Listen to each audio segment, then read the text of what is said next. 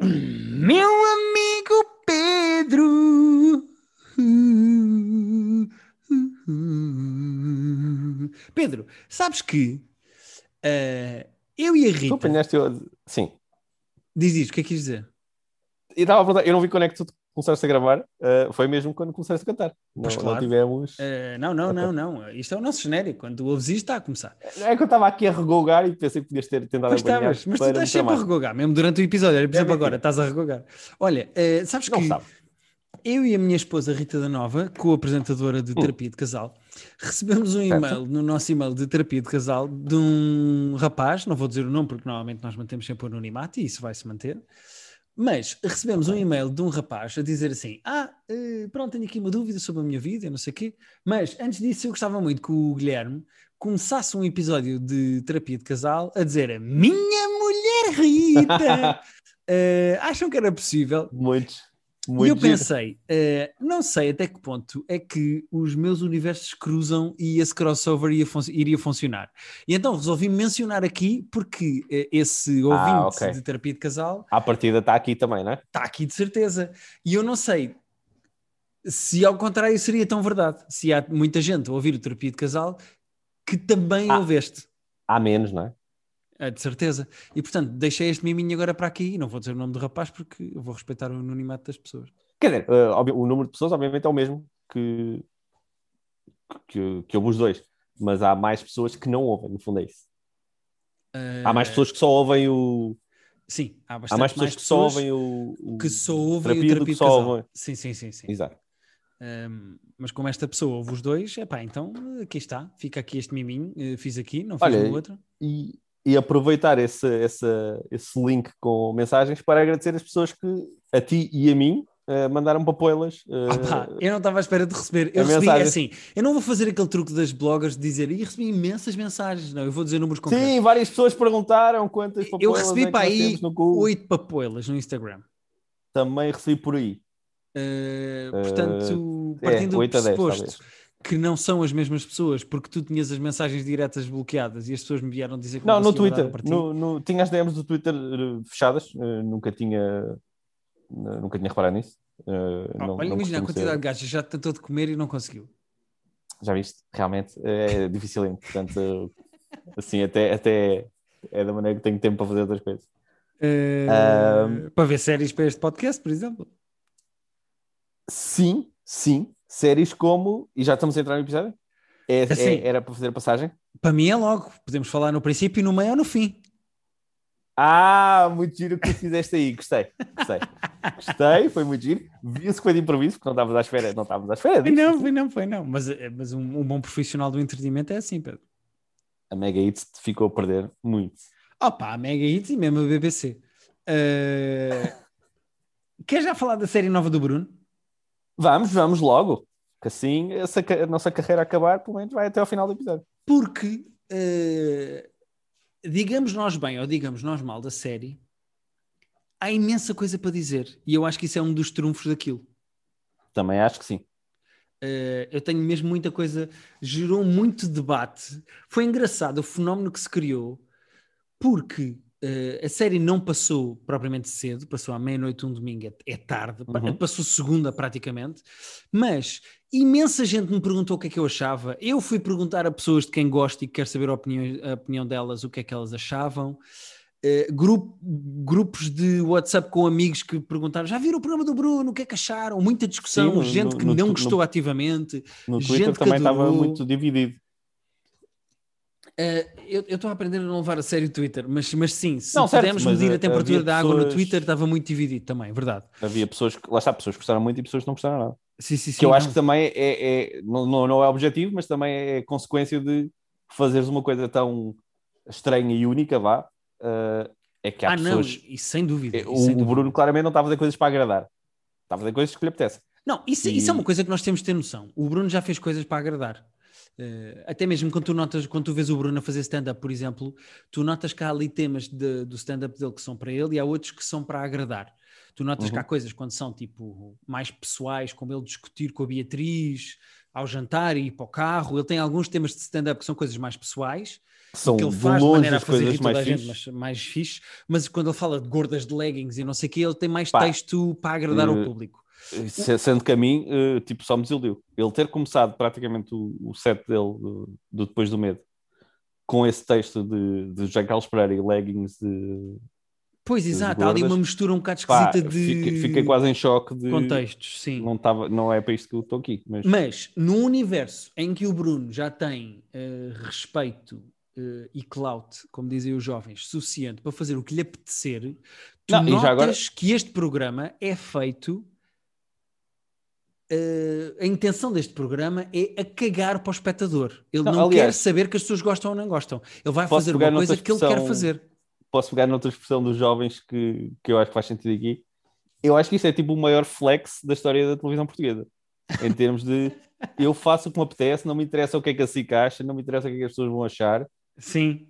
Eu cheguei até aqui, deram-me este, esta liberdade e eu agora vou fazer, vou, vou usar a liberdade toda. Claro, e repara, na intro do programa ele diz: Eu faço isto Porquê é que fazemos isto? Porque yeah, queremos porque podemos. porque podemos. Género, é não interessa, eu estou aqui e eu faço o que eu quero. E essa arrogância é engraçada do ponto de vista, acho eu, uh, não só da imagem pública do Bruno, que é um gajo que ultimamente o que tem feito é o stand-up que sai da cabeça dele, sai da boca dele e é produzido por ele. Uhum. Diretos de Instagram, que sai do Instagram dele, sai da cabeça dele, sai da boca dele, ele faz o que ele quer. Ele tem, tem, ele tem gozado de uma independência criativa que muita gente gostava de ter com os valores que ele tem. Uh, agora, quando falamos especificamente deste programa, eu não sei até que ponto é que isso funciona. Uh... Pedro, vamos, é, é, é no sentido prático. Não, é isso, é isso. Gostaste do programa? Gostei. Mas eh, visto a maneira como eu disse gostei? Sim, eu notei ali aí uma, um semi-arranque de hesitação. Não, é, é, é, um, é um gostei de. Não, não amei, não achei a coisa mais brilhante. Meu Deus, temos que ver isto mais duas vezes. Uhum. Uh, mas eu digo gostei, achei interessante. Eh, estou uh, cá para mais. Contem comigo. Não, tu gostaste? Eu concordo contigo que eu vou ver os seis episódios, até porque são seis. Uh, são seis. Vão ser seis episódios, portanto eu vou vê-los todos.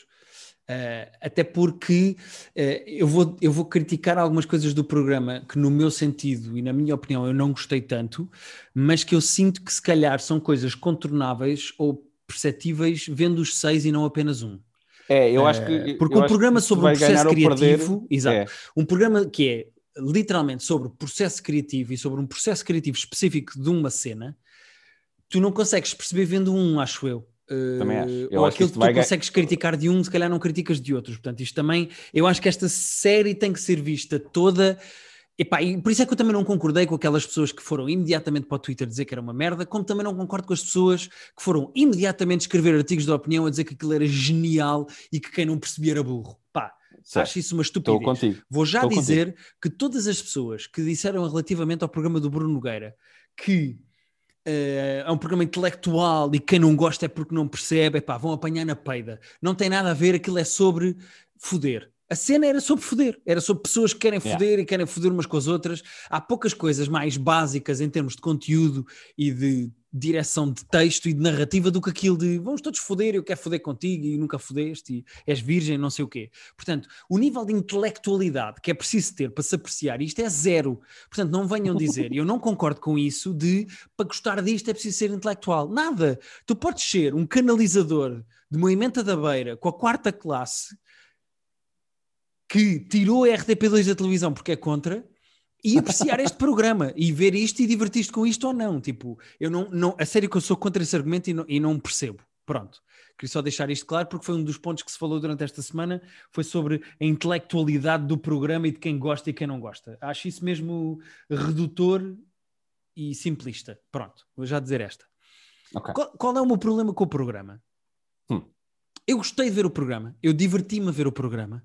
Disseste tu gostei de, exatamente da mesma maneira que eu disse. Que é certo, que eu, eu porquê? Porque eu acho que o programa, o programa tem um defeito, uh, que é um defeito na sua concepção, que é, quando tu vês o programa, o programa divide-se em, em, duas metades. Uhum. A primeira metade é o processo criativo para se escrever uma cena, em que quatro autores, quatro guionistas têm duas horas para escrever uma cena. Exato. Cuja premissa, é, é, cujo ponto de partida é sempre igual, não é a premissa. O ponto de partida é sempre igual, portanto, a cena São começa sempre da mesma num, maneira num e depois jantar, vai ser é? sempre diferente, exatamente.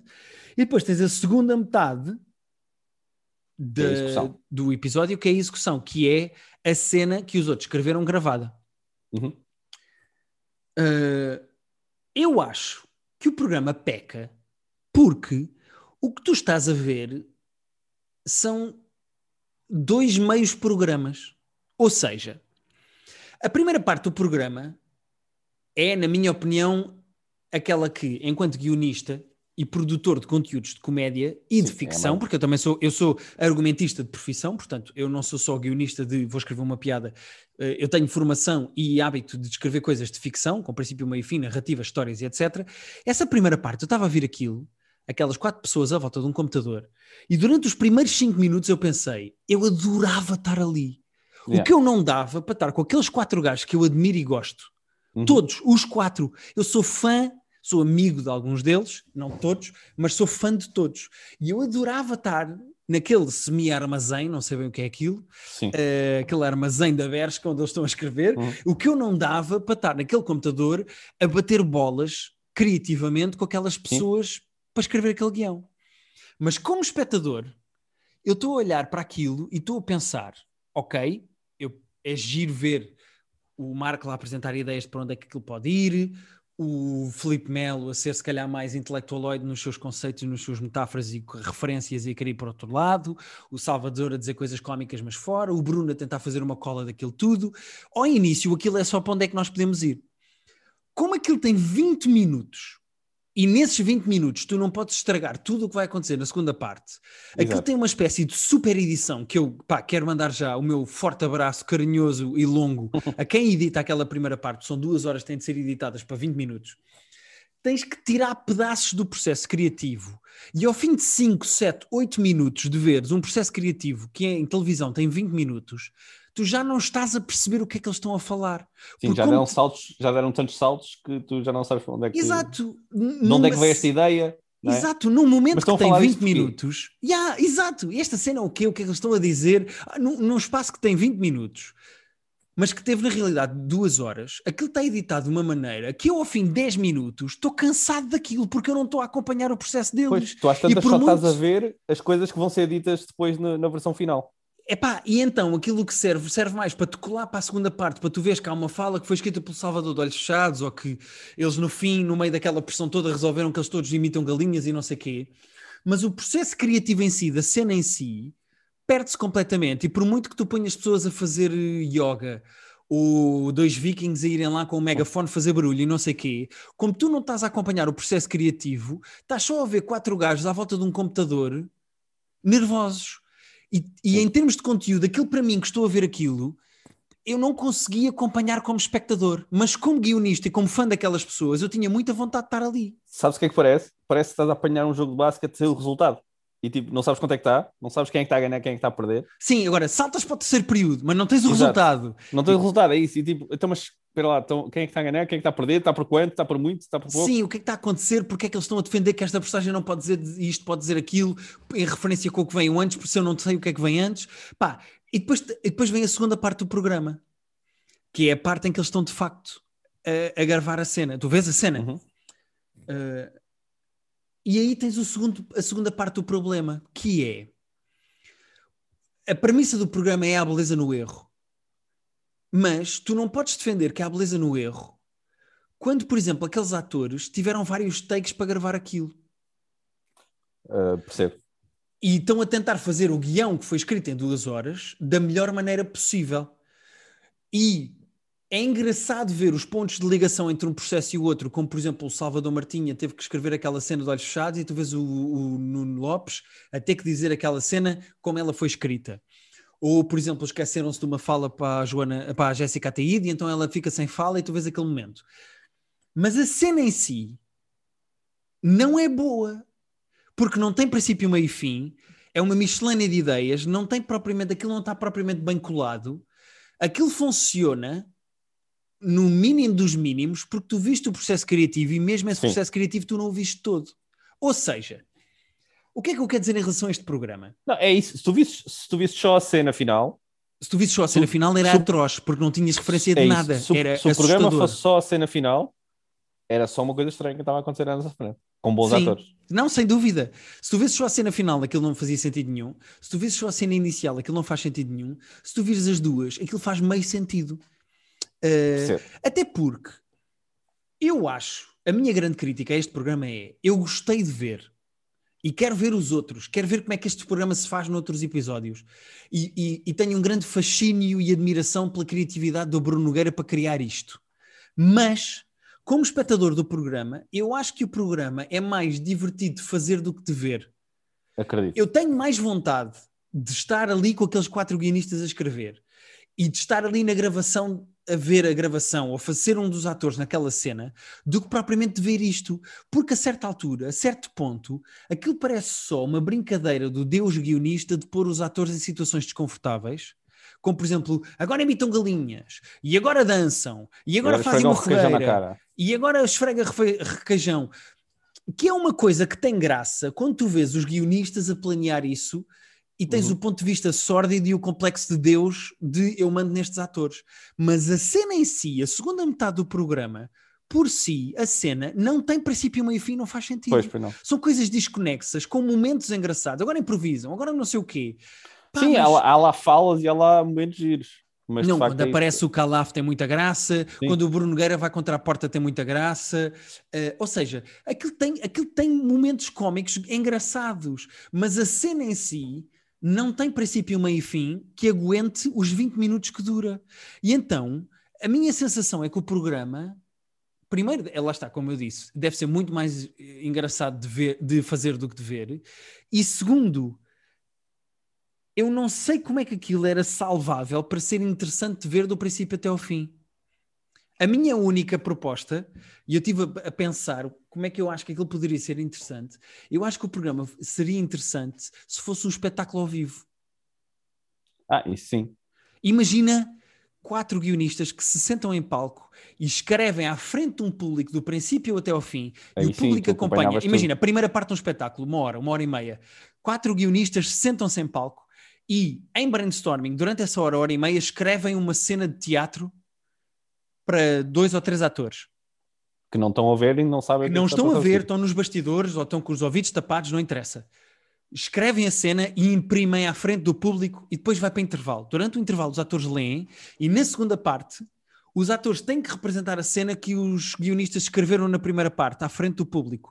Uhum. E o público acompanha o processo todo do princípio ao fim com os erros na interpretação da segunda parte dos atores interpretarem o que foi escrito na primeira parte. Aí, aí sim.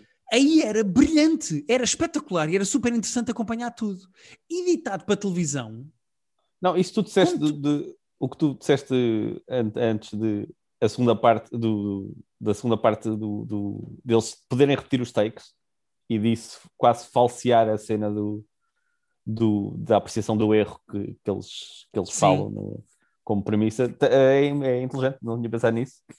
E, e pareceu-me fixe essa tua ideia.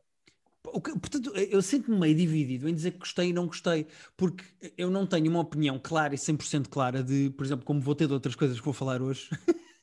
Ui, em que eu posso dizer, tipo, eu não gostei disto, isto é estúpido, não tem pés para, para andar, não, não me relacionei com isto, pessoalmente não gostei.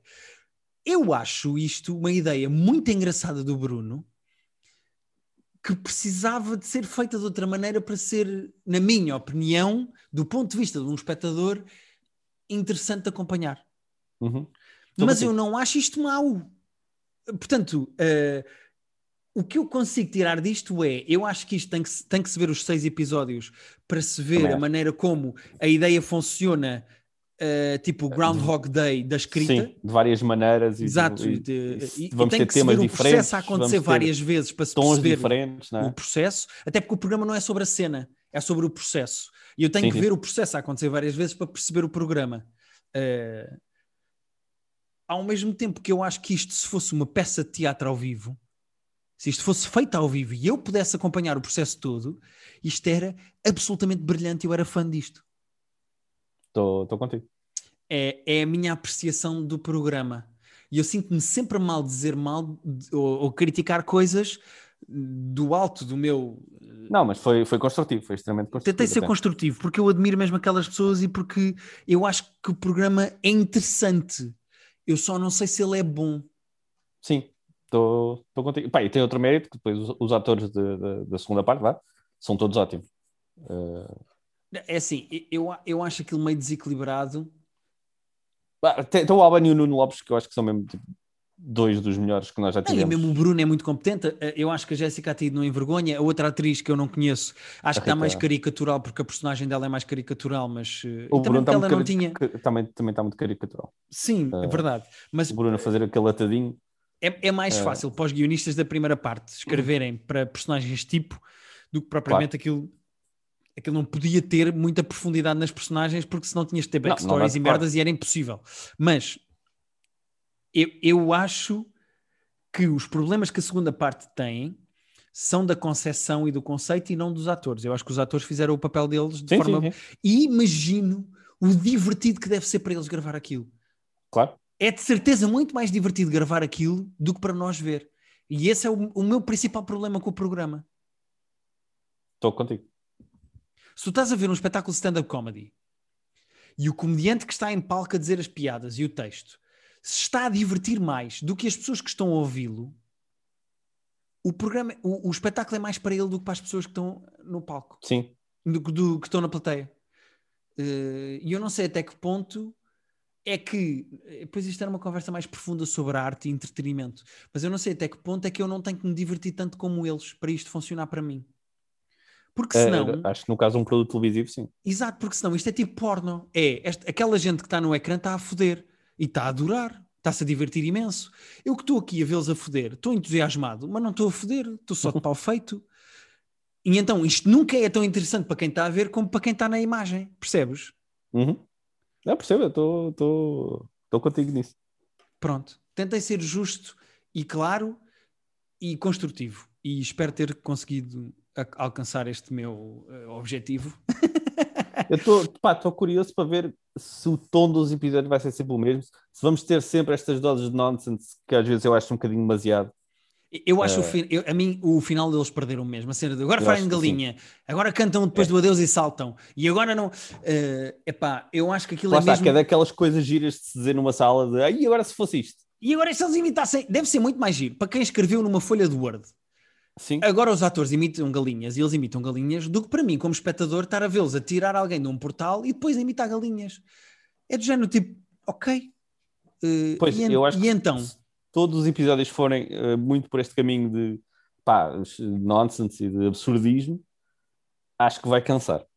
Acho que foi giro tipo este primeiro, de olha que diferente, mas espero que seja menos absurdo. Exato. Eu acho que para ser completamente justo, eu, eu, é preciso ver todos os programas para percebermos o processo e não o programa. Uh, uhum. E porque o programa é sobre o processo. Viste o que eu fiz aqui? Vi, sim, senhora. Uma excelente maneira de amarrar. E não vou uh, dizer mais nada. Vou fechar nossa... com esta porque saiu-me e eu estou orgulhoso com ela e agora fica. sim, senhora. Então, então avançamos já para outra coisa. O que é que queres falar agora? É, eu tenho mais duas coisas para falar, Pedro, porque então, eu, eu, eu estive fora a semana passada de Lisboa, uh, longe do computador, a não sei para escrever, porque ando a escrever muito, e portanto eu não tive muito contacto com.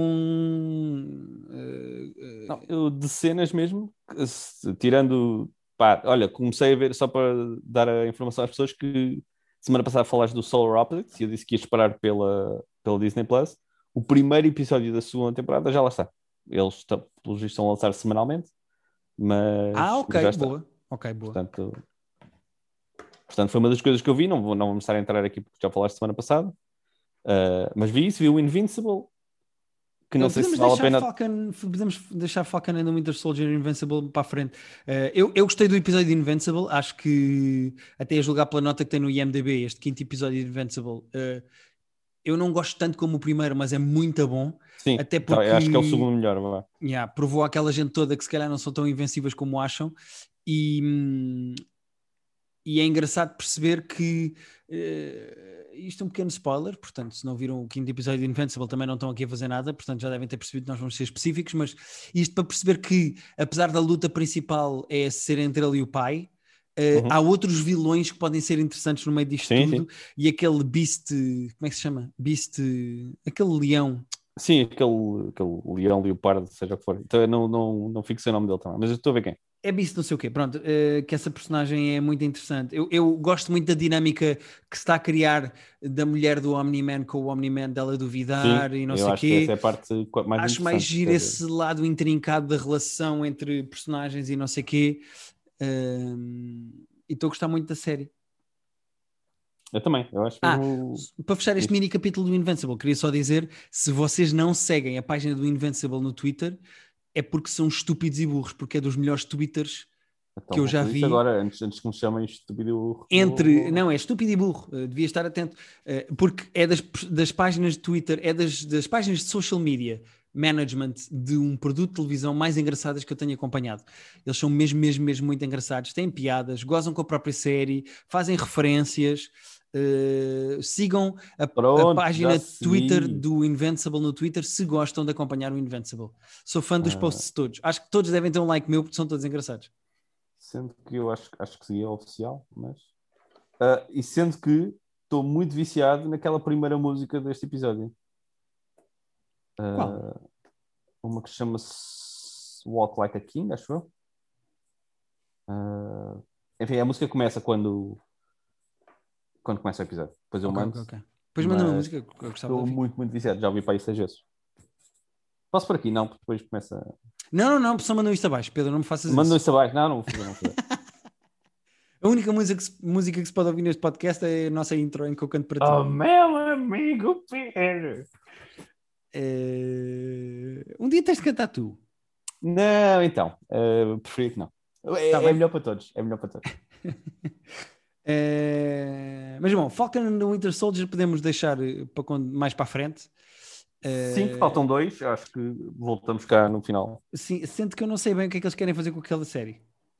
porque aquilo está uma espécie de miscelânea de clichês de filmes de ação.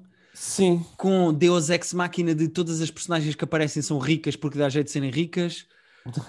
com eles perderem-se entre isto ser uma espécie de buddy comedy, de buddy police comedy entre dois gajos com conspirações e terroristas, eu acho que isto é mais. Não está tão coeso e, e, e, ah, e como o WandaVision.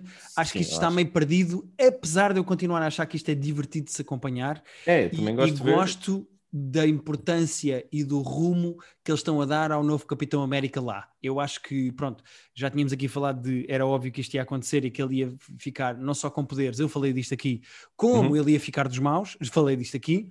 Uh, aliás, nas BDs isso acontece.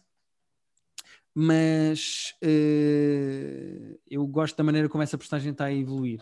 E gosto também do esforço que eles estão a fazer para esta série ter tração nas redes sociais, como o WandaVision, e de, por exemplo, como aquele clipezinho do Zimo a dançar na discoteca ficou viral, Sim. eles lançaram um cut com mais minutos do Zimo a dançar uh, e acho isso engraçado.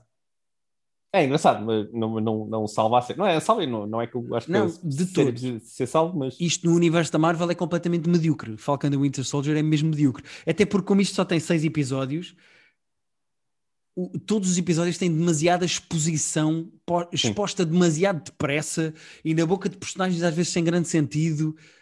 Epá, não, já é abriu muitas portas que eu não sei se vão ter tempo de fechar todas. Tipo, aquela cena do, no, no primeiro episódio do, do, do Winter Soldier ter que falar com o japonês que, que ele matou o filho e tu percebes que ele matou o filho. Isso ficou, ficou vai-se perder isso. Eles estão a deixar assim várias coisas no ar, mas, mas tudo bem. Pois, mas só faltam dois episódios. Vai, vão, vai dar para fechar isso tudo? Espero que sim. Mas pronto, agora... estou a achar isto confuso e não tão bem pensado e estruturado como o WandaVision. É, é mais divertido do que bom.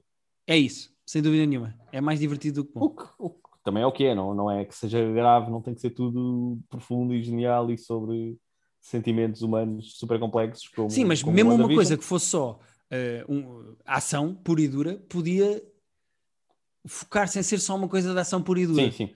Uh, e eu acho que Falcon and Winter Soldier está meio perdido no que é que quer ser e como é que quer ser. E chateia-me os clichês dos filmes de ação estarem feitos tão em cima do joelho. Sim, percebo. Uh, Epá, e irritam todas as personagens que apareciam eram ricas. Ai, o Zima, pronto, eu sou barão, eu sou rico. tinha reparado, mas... Ah, eu sou a Carter que fugi da América porque roubei o escudo do Capitão América para lhe dar no Civil War. Agora moro aqui e sou rica porque vendo arte dá jeito a toda a gente ter dinheiro. Epá, acho um bocado facilitista e meio preguiçoso, bronco. É? Preguiçoso, exato. E tenho pena que seja preguiçoso. Mas pronto, tudo bem, vamos avançar. Pedro, o que é que tens mais para falar? Olha, uh, a única cena que eu comecei nem sequer acabei, falta um episódio, na verdade, mas, mas uma, um, série documental, sabemos que temos que ter uma série documental ou não, ou não estou aqui a fazer nada. Sim, sim, sem dúvida. Uh, chamada This is a Robbery, The World's Biggest Art Heist, uh, que é uma coisa que apareceu na Netflix esta semana, uhum. e que, como o próprio nome indica, é sobre um crime de roubo de arte. Uh, Outra vez, já tinhas visto um sobre uh, quadros que eram vendidos falsos e não sei. Esses eram os quadros falsos que eram vendidos. Isto aqui foi um, foi um caso nos anos 90, é, nos anos 90, literalmente em 1990, em que dois fulanos uh, assaltaram um museu, de, um museu em Boston uhum. e levaram uh, entre a estimativa do, do, valor dos quadros que eles levaram entre 200 e 500 milhões de dólares. Portanto, é okay. o maior roubo de sempre de arte do mundo. Pá, e é um roubo relativamente simples, que eles, eles entram no museu à noite, atam os, os guardas com tipo fita cola e com cordas. tipo, Esse Home Alone de repente. Pá, sim, mas eles tipo, roubam os quadros, tipo, uh, usam x para tirar os quadros das molduras uh, e roubam milhões de dólares de quadros de, do dia para a noite, literalmente. E não se sabe quem, não se sabe onde é que os quadros quadros pá, super valiosos, um Rembrandt, uh, um quadro que eu nunca tinha visto de imagens, uh, presumo que nunca vou ver ao vivo, porque não, não sei se ele vai aparecer, uh, só falta um, falta um episódio de quatro. Quadro brutal, uh, pá, desaparece assim do nada, e, e o caso não faz muito sentido quando começas a ver, porque por um lado especulava-se que podia ter sido um colecionador específico que pediu, que encomendou vá o assalto, porque queria este e aquele quadro, mas depois os quadros são tipo, lá está, foram cortados de, da moldura com, com uma, um x-ato, uhum. portanto um colecionador nunca, uh, nunca queria os quadros assim. Por outro lado, se fosse só um assalto para ganhar bem dinheiro, havia outros quadros mais valiosos dentro daquela sala até que eles tiveram, portanto eles nem sequer levaram os quadros mais valiosos. O caso é todo estranho. Depois uh, há especulações se foi a máfia, uh, super interessante. Uh, quero ver como é que isto acaba. Eu estou com o medo, uh, e não é spoiler porque eu não sei como é que vai acabar, estou com medo que não se vá saber o que aconteceu aos quadros até hoje.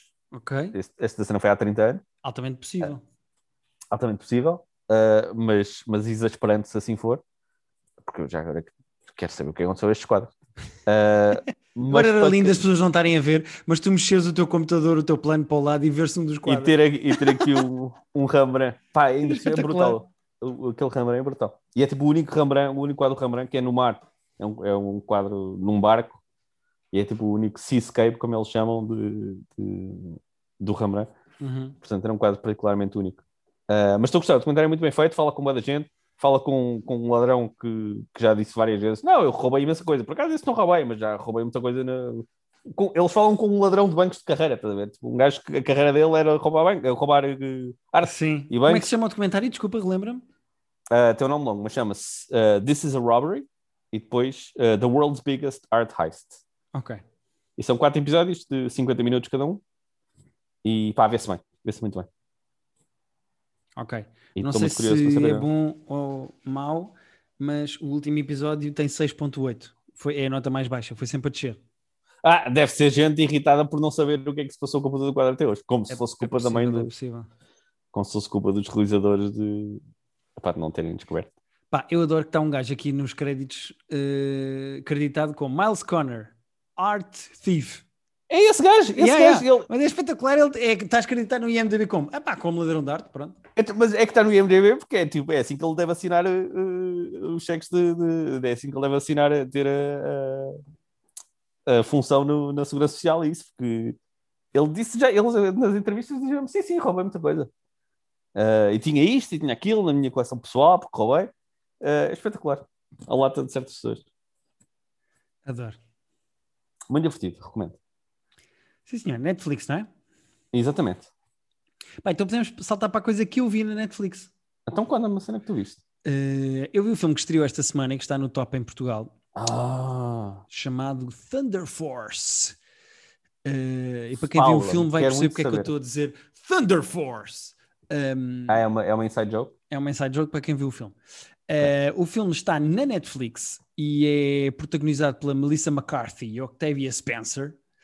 Duas uh, pessoas de quem. Portanto, uma super atriz de comédia e uma super atriz de drama, inclusivamente ganham um Oscar. E é realizado por um senhor chamado Ben Falcone. Eu, não fazia ideia que era o Ben Falcone. Sabes, quando viste a cara dele, percebeste quem era, não é? Uh, eu vi a cara dele, mas não sabia quem é que ele era. Entretanto, ele depois aparece no filme. Mas eu vi a cara dele, mas não sabia ideia quem é, não fazia ideia é quem é que ele era. Não é o marido. De... É o marido da própria e realizador yeah. barra argumentista dos últimos cinco ou seis filmes de comédia que ela fez. Uh, ela entrou numa fase, infelizmente, porque eu acho este filme estupidamente fraco, a roçar o horrível. Uh, ela entrou numa fase em que só faz filmes com o marido, escritos e realizados pelo marido. É, pá, faz pelo menos tô, um por ano. Estou a ver os outros filmes que ele realizou e, e o da Boss e o Temi, que são, lá está, são os filmes da Melissa McCarthy. Yeah. Eles entraram numa fase assim meio eh, tipo, não é Tyler Perry, mas eles só fazem filmes os dois. Uh, epá, eu não consigo perceber eh, porquê, mas pronto, consigo perceber porque é que a Melissa McCarthy se juntou ao Octavia Spencer, porque elas são amigas na vida real pá, há 20 anos, eu não sabia descobrir. Ok. E este filme tem o, o Jason Bateman também. Quem Epá, nós gostamos de quem nós gostamos e que tem muita graça. Ele tem graça, mesmo quando está a fazer um filme mau, ele consegue aguentar sem nunca deixar cair, sabes? Tipo, eu olho para este filme e vi o Octavia Spencer e eu pensei: o que é que tu estás aqui a fazer? Tu nem as falas consegues dizer como deve ser e uma atriz com um Oscar. E o Jason Bateman consegue colar tanto nisto como no The Outsider, que é um dramalhão da HBO. O, o Jason Bateman é mesmo. O Jason Bateman é, é demasiado bom, acho eu. Uh, yeah. E versátil de uma maneira que, por exemplo, o Octavia Spencer não consegue ser. Um, mas pronto, isto só para explicar. Qual é a premissa disto? Conta-me. A premissa eu é. Eu, só, eu já só vi umas fotos nos fatos. Nos anos 80. Ok. Um asteroide vinha contra a Terra, mas veio só tipo uma espécie de uma radiação desse asteroide. Ah, tá. E quando a radiação bate na Terra, algumas pessoas ficaram com superpoderes. Ok. Qual é o problema? A radiação só afetou pessoas que tinham traços de sociopatia. Portanto, okay. fast forward para agora, 30 anos depois, e quem tem poderes hoje em dia são pessoas que são sociopatas. Portanto, só tem poderes quem é vilão, quem é mau. Ok não há pessoas boazinhas que combatam uhum. os maus a não ser a polícia e os militares. E os, poder, os poderes são, são muito poderes ou são. São poderes básicos, tipo lance-raios, tenho super força, okay. corro muito depressa. Ok. O Jason Bateman tem braços de caranguejo. É só é a cena dele. Ok. Os braços dele são de caranguejo. Pronto, parabéns. Isso, isso ajuda? Uh, pá, mas pronto. Um, e a Octavia Spencer, os pais dela morrem num ataque de um desses mausões com superpoderes e ela ah. faz missão da vida dela desenvolver poderes em pessoas normais para poder combater contra estes maus. Ok. Ela tem pessoas uma boas, amiga, não é? pessoas boas. Ela tem uma melhor amiga que é a Melissa McCarthy e na escola a Melissa McCarthy nunca quer ir às aulas, é, quer ir a concertos, está sempre a dizer para a outra não estudar e não sei o quê. E eu, Octavia Spencer, é super dedicado aos estudos porque é continuar o trabalho dos pais, os pais estavam a trabalhar para toda a gente tivesse poderes, não sei o que, não sei o que mais, ela quer ser cientista, quer continuar o trabalho dos pais. Fast forward para hoje em dia, uh, acontece um acidente e a Melissa McCarthy ganha poderes e a Octavia Spencer também ganha poderes, juntam-se as duas e criam o Thunder Force para combater os maus. Ah, tá. Thunder Pedro, Force é a Justice League dos pobres. Este, este guião é a coisa mais mediana da média da mediania dos guiões mais médios do mundo. Isto é. Sou a tal. Não tem nada de interessante, de diferente, de engraçado. É tudo pela rama, pela base. É, é isto é, eu escrevi esta descrição e vê lá se tu percebes o que é que eu acho deste filme. Isto é um filme de domingo à tarde, mas é um domingo em que está sol e tu preferes ir passear. Percebo, sim senhor. Uh, o filme não tem absolutamente nada de interessante, não tem nada diferente. O guião é escrito como se fosse para deficientes mentais perceberem a história, porque tem coisas do género. Uh, Lembras-te quando há 20 anos me disseste ah, que não, não, sei o quê? É e, eu, isso, e, já, e tipo, eu, como espectador, digo: é pá, lembro-me porque foi há 3 minutos noutra cena. Eu não, não preciso que tu me relembres. Uh, a exposição é feita para uma pessoa com QI de 2 não, não perder nenhum pormenor. Está uh, tudo explicado em demasia, como se eu fosse um atrasado mental. Uh, eu não, não dei nenhuma gargalhada em voz alta, acho eu, durante o filme. Devo ter dado uma ou duas, porque o filme não tem piadas. Todas as piadas são medíocres. A Melissa McCarthy tem muita graça, mas se lhe derem um guião com piadas, ela tem mais graça do que um, pois, guião é medíocre. E o grande problema deste filme é tu tens as duas atrizes menos atléticas do mundo a fazer um filme de ação em que são super heroínas. O Octavia Spencer não consegue sequer correr e é suposto ter superpoderes. A Melissa McCarthy é a pessoa menos atlética e física do mundo. Nada aqui faz sentido. Este filme é um tiro no pé inacreditável que não, não tem ponta para onde se lhe pegue. Estava a isto de entrar para o nosso filme club dos filmes maus. É? Pá, eu confesso, eu estava moderadamente curioso, porque não, não sabia se era para mim, só tinha visto o cartaz, gosto das duas, e estava tipo, será? Uh, e agora, agora me diz isso.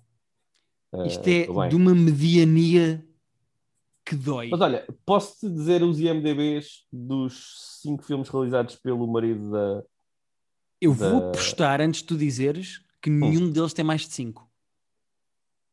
Uh, se, uh, ganhaste, quer dizer, mas há um que tem. Uh, então vou dizer: o Temi, que é o primeiro, 2014, com Melissa McCarthy, 4,9. Ok. Uh, depois o da Boss tem 5,4. Não sei se conta como ter mais que 5. Ok, é, eu não achei que ia ser tão alto, mas tudo bem, compro. Pronto, falhei, então tem mal. Uh, Life of the Party 5.6, está aqui o grande triunfo da carreira dele. Muito bem, parabéns aos dois envolvidos. Depois o Super Intelligent volta a 5.4, que é do ano passado. E o Thunder Force está com uh, fantásticos 4.3. É, é difícil ter 4.3 no IMDb. Só para ver que mesmo estes filmes horríveis são horríveis. Sendo que o Thunder Force, vou dizer que foi no, teve, tem uma nomeação para uma coisa chamada Scream Awards como Best Fantasy Movie. Eu sei que foi um ano pobre, mas foda-se. O que é que são os Scream Awards? Não sei, mas está aqui uma nomination e eu carreguei e apareceu aqui Scream Awards, que é uma cena pelo justo. Pronto, percebo. Uh... Ah, entretanto, Pedro, hum. e saltando aqui do Thunder Force, também não merece nem mais um minuto o nosso podcast. Uh, os Oscars são já no último domingo deste Os Oscars são demasiado, daqui a demasiado pouco tempo. É já no último domingo deste mês, pá, é dia 26. É, Madrugada é 25, de 25 para 26. É, é 25 para 26. E eu estou muito atrasado nas coisas que tenho. Pois é, uh, eu tenho que começar a adiantar-me e acho que nos próximos tempos vou começar a ver os filmes dos Oscars. Portanto, ficam já a saber que Minari, Trial of the Chicago 7, o The Father, vou ah. começar a ver os filmes que me faltam. Não, e o nosso, o nosso preview que nós fazemos sempre com as nossas nomeações tem que, tem que ser feito para a semana. Agora que. Não é? Tem que, uhum. sair, tem que sair dia 22.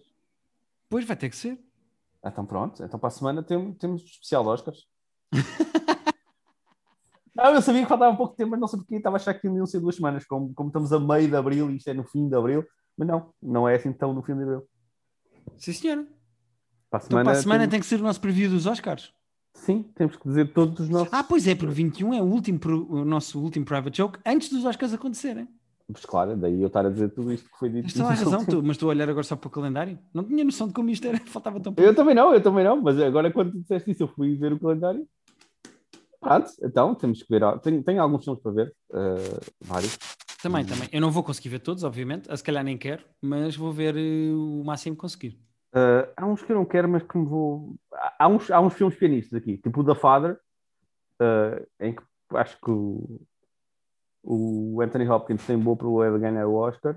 Uh, é daqueles filmes de, que está na minha lista pianista. É daqueles que de... tens que ver, não queres ver, não é? É mais, é, pois é isso, é daqueles que eu acredito que sejam ótimos, mas que não me apetece. Uh, sim, sim. Em outros anos, quando nós fizemos, fazíamos aquele pós-up, em que íamos comentar pós-up os, os Oscars, uhum. eu sentia mais na obrigação de ter visto tipo 100% dos filmes. Sim, aí tinhas que estar por dentro. Uh, aqui assim, uh, caso não aconteça nada nesse sentido, vou ver os que me apetecer. Sim, senhora, uh, faço muito bem, parece-me bem. É isso. Pedro, o que é que tens mais para falar? Uh, mais nada, filho. Mais nada, sem ser que saiu o, o The Circle, saiu hoje a nova temporada de The Circle. Seu doido, eu vi-te a falar disso no Twitter com os teus amiguinhos de saiu The Circle. Hoje, saiu hoje e não vi nada ainda. Uh... Será que no nosso preview dos Oscars depois vais falar da segunda temporada The Circle? Posso, pode ser que deixe uma coisinha, uh, se vir a tempo. Sim, Mas senhora. posso fazer uma menção para a semana. Muito bem, eu tenho só uma coisa muito rápida para falar. Uh, gostava de aconselhar um livro que hum. gostei muito de ler hum. chamado This is Going to Hurt, do Adam McKay. O Adam McKay, para quem, para quem não conhece, é um senhor que era médico ginecologista e que a certa altura resolveu deixar a medicina e dedicar-se ao guionismo de televisão e a ser comediante.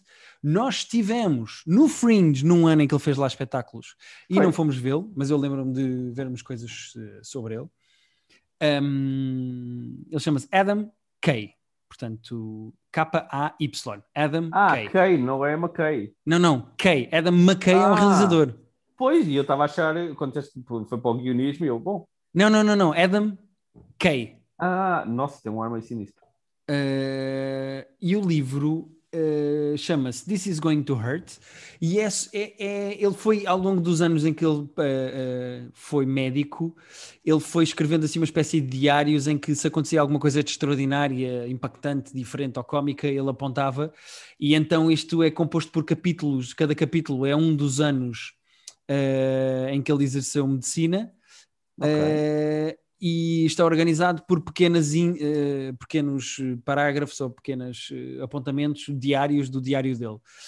O livro é muito engraçado, uh, principalmente sendo um homem ginecologista a predicar medicina no serviço público em Inglaterra.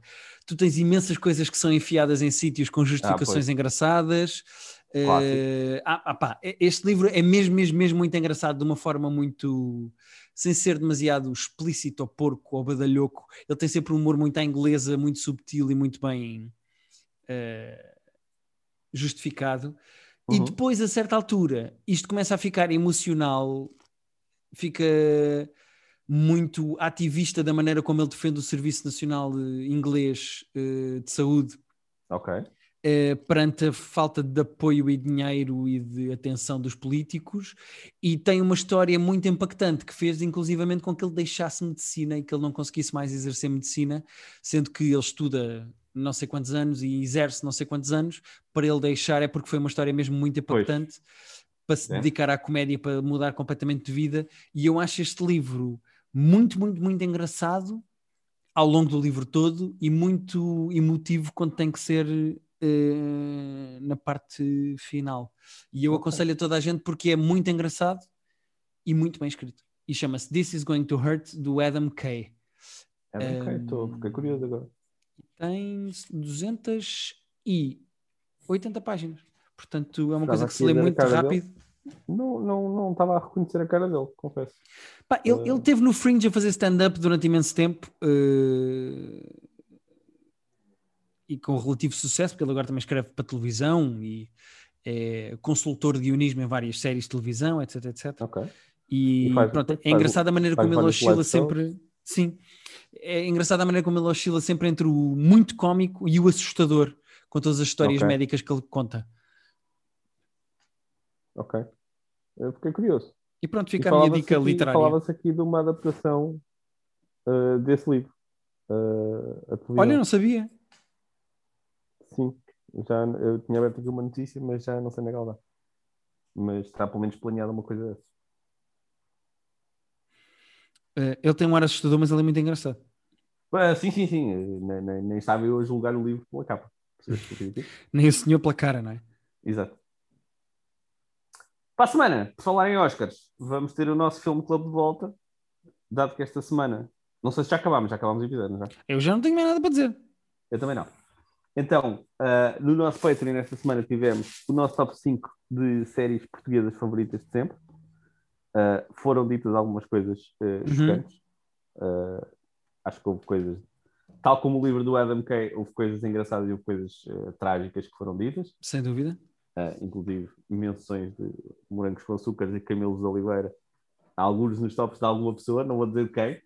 É assim, uh, quem não gosta de Camilo e Filho não merece a minha amizade. Ai, agora vai. Agora... Perdemos gente agora, perdemos gente. uh, mas para a semana, o nosso filme club volta com um filme bom. Tivemos semana passada um filme péssimo que foi o. Quem nós vimos passada? Não foi o Velocipastor. Sobre a vagina com dentes, Pedro. É verdade. E agora vamos ver o 2011 no espaço. Verdade, se numa semana nós estamos a ponderar se uma senhora tem que ir ao dentista para ver da vagina, Exatamente. Uh, noutra estamos a falar com um computador no espaço. Uh, e para a semana vamos ver o 2001 Odisseia no Espaço do Kubrick, que é uma das minhas grandes falhas enquanto indivíduo e estudante de cinema. Nunca vi o 2001 Odisseia no Espaço e vamos ver. E vamos uh, perceber se fizeste bem não ter visto até hoje ou se aguentavas se calhar mais 25 anos, mais 30. Quanto é que tu tens? 33? 33. Faço 33. Eu faço 34. Vou fazer 34 faço, faço agora em maio. Para, daqui a um mês. Daqui exatamente um mês. Precisamente um mês. Hoje é dia quê? Hoje é dia 15, na verdade é 14, mas pessoas. Olha é o Pedro conseguiu dizer em que dia que nós estamos. Eu fiz isto bem para ver se. Porque eu não sabia se estavas enganado ou não. Tu podias ter mentido e eu dizia sim, sim, exatamente. Eu, hoje é dia 15, hoje é dia 15. e agora estraguei a ilusão. E se me chateares, ainda digo que hoje é dia 9, assim, só para, só, só para atrapalhar. Sim, mas passem no nosso Patreon se têm vontade de acompanhar o nosso Filme Club. Por que não pagar o nosso Patreon e a única coisa que vocês têm que ver é ver os filmes do nosso Filme Club ou então cagar, não ver o filme e ouvir-nos só a falar sobre ele. Mas é mais Exato. giro quando vocês veem o filme e depois acompanham a nossa. Uh, os nossos takes sobre o filme, não é? E a nossa interpretação. Se uma hora por semana destes dois palermas a, a falar não vos chega, Uh, epá, aliás, Tem mais, mais meia hora no nosso Patreon, sendo que nós intercalamos com top 5, como esta semana que fizemos de, das nossas séries favoritas portuguesas. E do Camilo e Filho. E do Camilo e Filho. Então é isto. Muito obrigado por nos terem ouvido e até para a semana em que vamos fazer um preview dos Oscars. Um preview dos Oscars? Preview dos Oscars? Um preview? E para a semana volta aos cinemas, portanto vamos começar a sonhar em voltar ao cinema, não é? É Black Widow, não é? É o que eu vou ver agora. Pois. E o Mortal Kombat? Que tu queres Mortal Kombat e Black Widow são assim os próximos que nós queremos ir ver. Há muito tempo que não falamos no Private Jogo de uma coisa que tínhamos visto no cinema. É verdade. E há muito tempo que eu não te vejo e não te toco, Pedro. Verdade. Mas há muito tempo, há pouco tempo que eu me toco a pensar. Não, vamos acabar isto enquanto